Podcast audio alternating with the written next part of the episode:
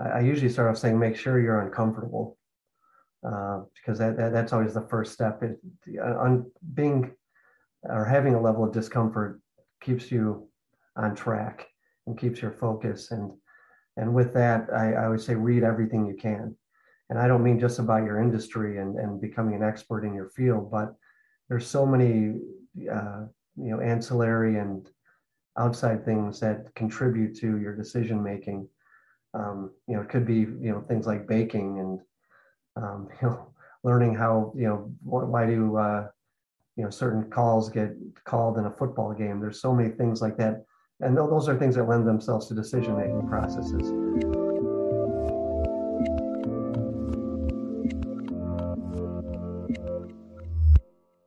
Hey everyone, this is Devin Miller here with another episode of The Inventive Journey. I'm your host, Devin Miller, the serial entrepreneur that's grown several startups into seven and eight figure businesses, as well as the founder and CEO of Miller IP Law, where he helps startups and small businesses with their patents and trademarks. If you ever need help with yours, just go to strategymeeting.com. We're always here to help.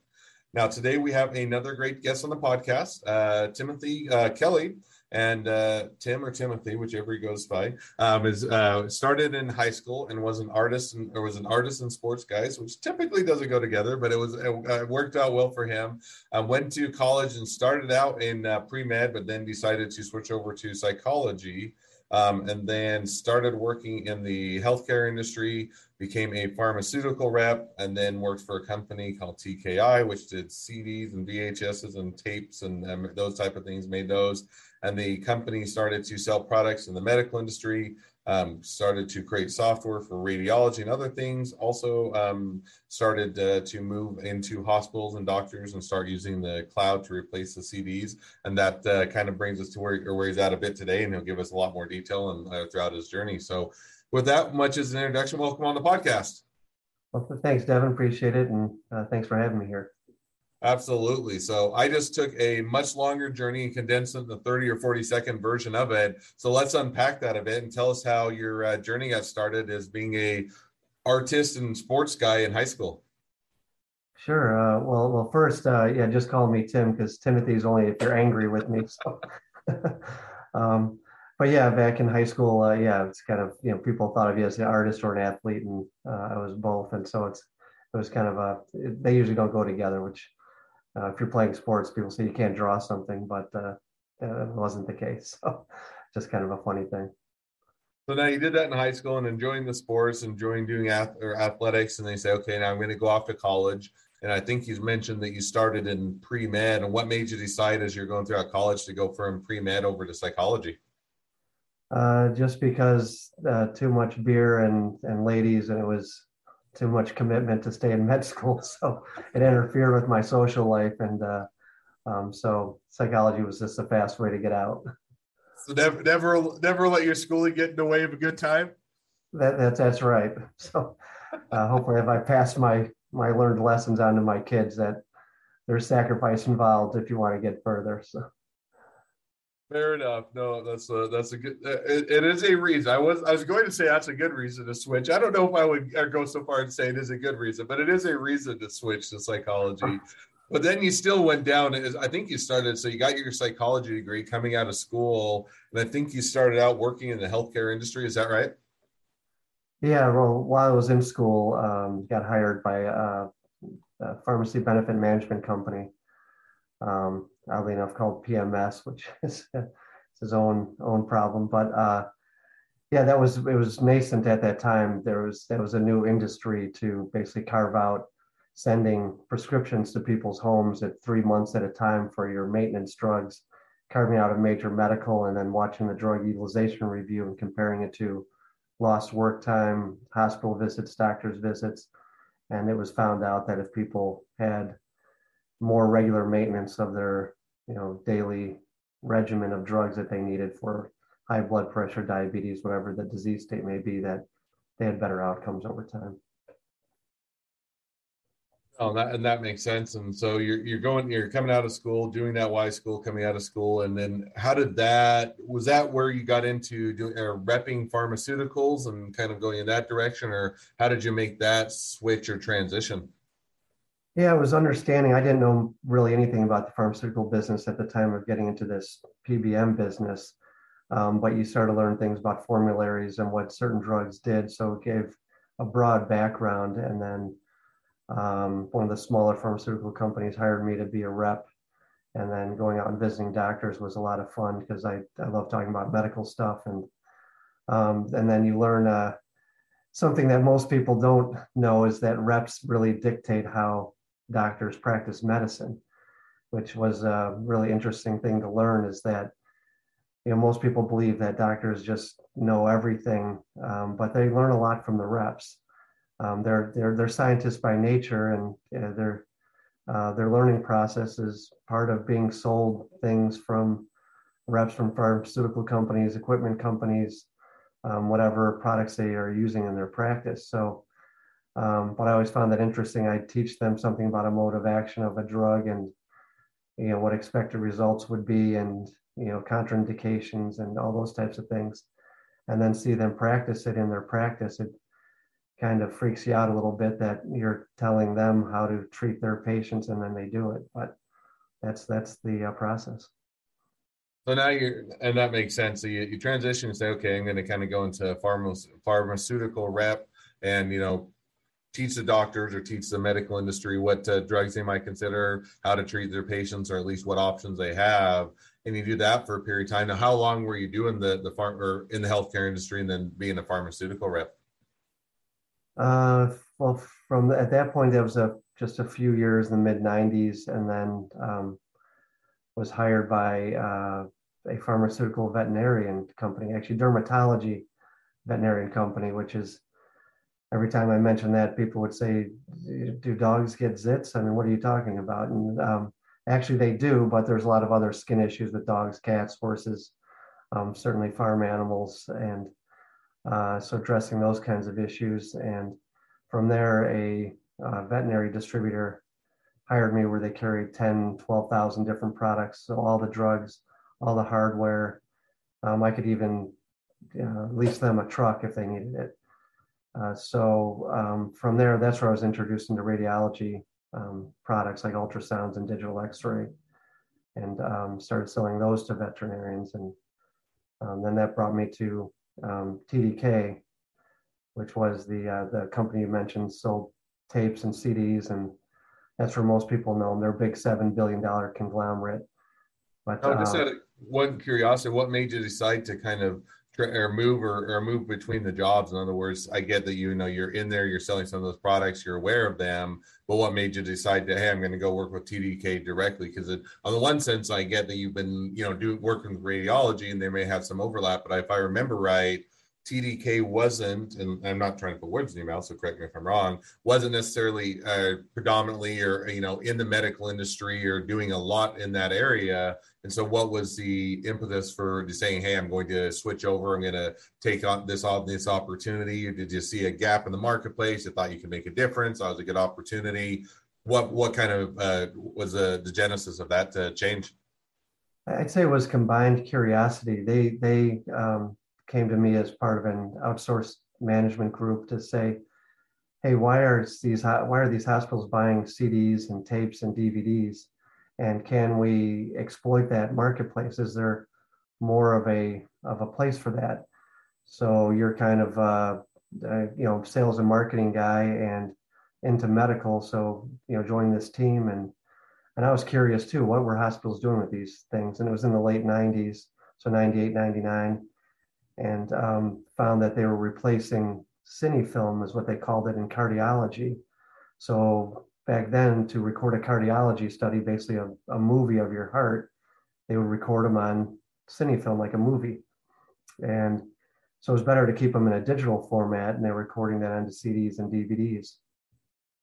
And uh, yeah, and that, and that makes you know makes sense. So they they basically came and said, "Hey, we don't know exactly why we need or why they're all these medical we're grateful for the sales but we don't know why they're all buying them. Can you help us figure it out why? And then see if there's an opportunity there. So now you say yeah I'd love to do it. Sounds interesting and love to kind of explore that as well. You know was it just a straightforward thing? It was a pretty quick you could figure out why and you broke into a whole new industry? Or was it still kind of building out that sector of the company kind of as you're figuring that out and trying to build it and otherwise go or go after it how did that go? Was it just you know how did that how, how did that exploration and building go? Uh, yeah it was um, discovering that that's what was happening. They were buying them uh, you know for cardiology. And then the uh, video cassettes were being bought for obstetrics recording uh, ultrasounds at that time.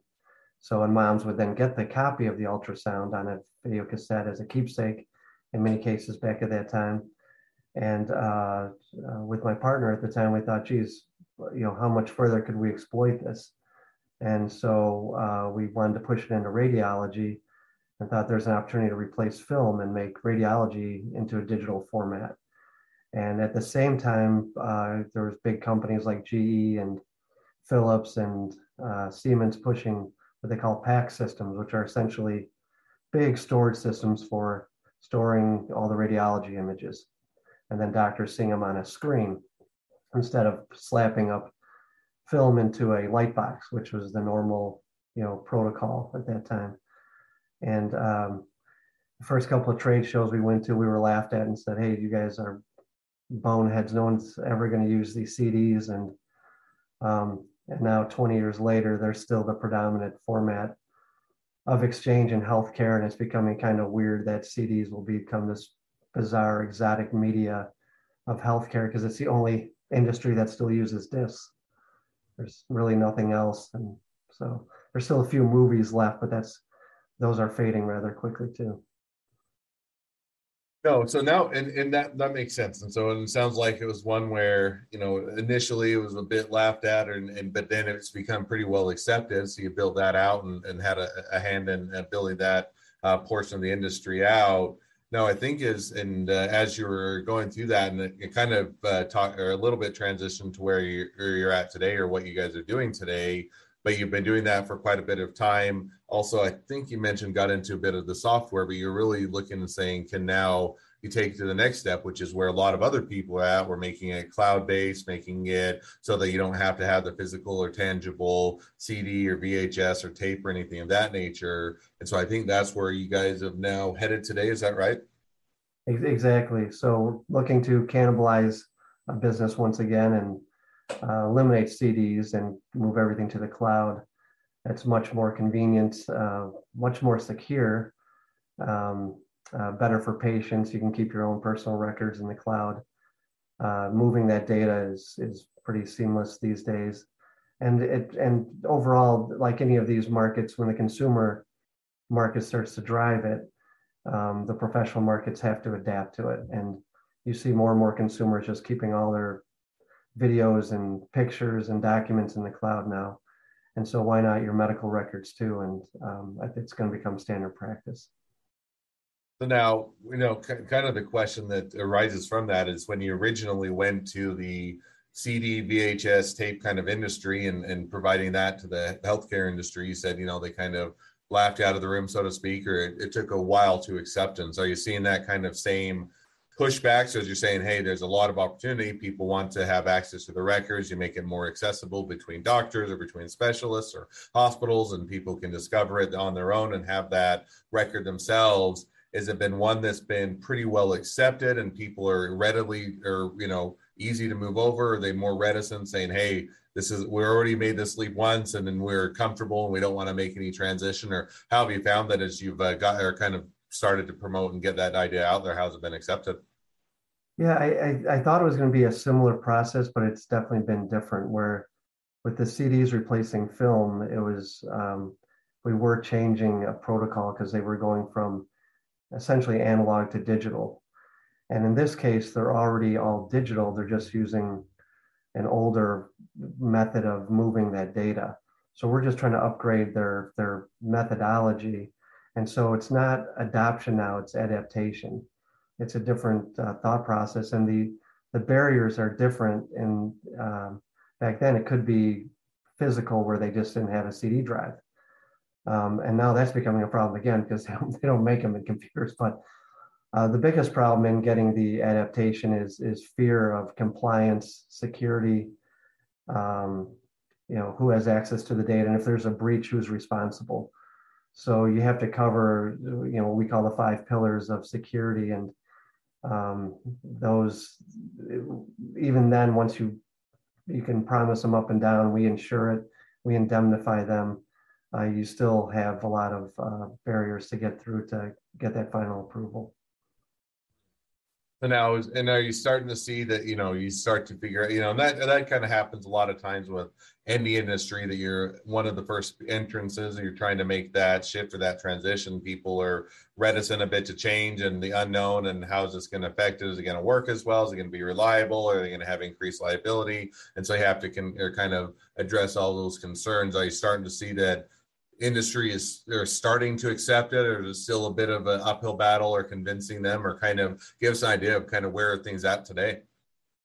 Yeah yeah they're definitely starting to um to, to do it. It's been a harder push than originally anticipated and a lot of that just has to do with um, how we encapsulate retiring that those risks. Um, so one of the first of course is security. So if we can retire that the next one is, is, is this easy to use? Does it integrate with our current systems that we're already using? Um, is it fast? Um, is there downtime? And um, then ultimately, how does it affect their patients and does it make their patients' lives better and their outcomes better? Well, sounds like it's uh, definitely a fun or exciting time, a lot of opportunity, and uh, continue to uh, work to change the industry and, and, and prove it for the better. So, well, that brings us uh, kind of to where things are at a bit today. Now, if you're to kind of look in, and it kind of dovetails right onto that question, but if you're to look out into the kind of the next six to 12 months, where do you see, you know, the business headed, you guys headed, and, and kind of what's the, the next steps for you guys? Well, we're, um, you know, pie in the sky type of guys. So we, uh, our ultimate goal is create a global healthcare communications platform where that's oriented around the primary diagnostic tool, which is radiology. So everything is moving towards let's take a look inside as, as the diagnostic tool.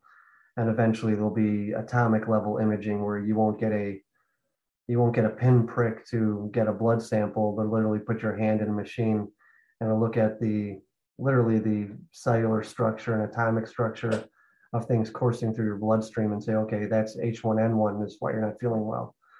Um, and uh, I know that sounds like Star Trekky kind of stuff, but um, that that development is already out there. So if you look at these images as the primary diagnostic tool for, you know, it could be from a broken bone to a cancer to a virus, um, that's going to be the primary tool. Um, radiology surpassed pharmaceuticals as the most expensive aspect of healthcare back in 2014, and that divide will continue because it actually even uh, decides what your drug regimen is going to be.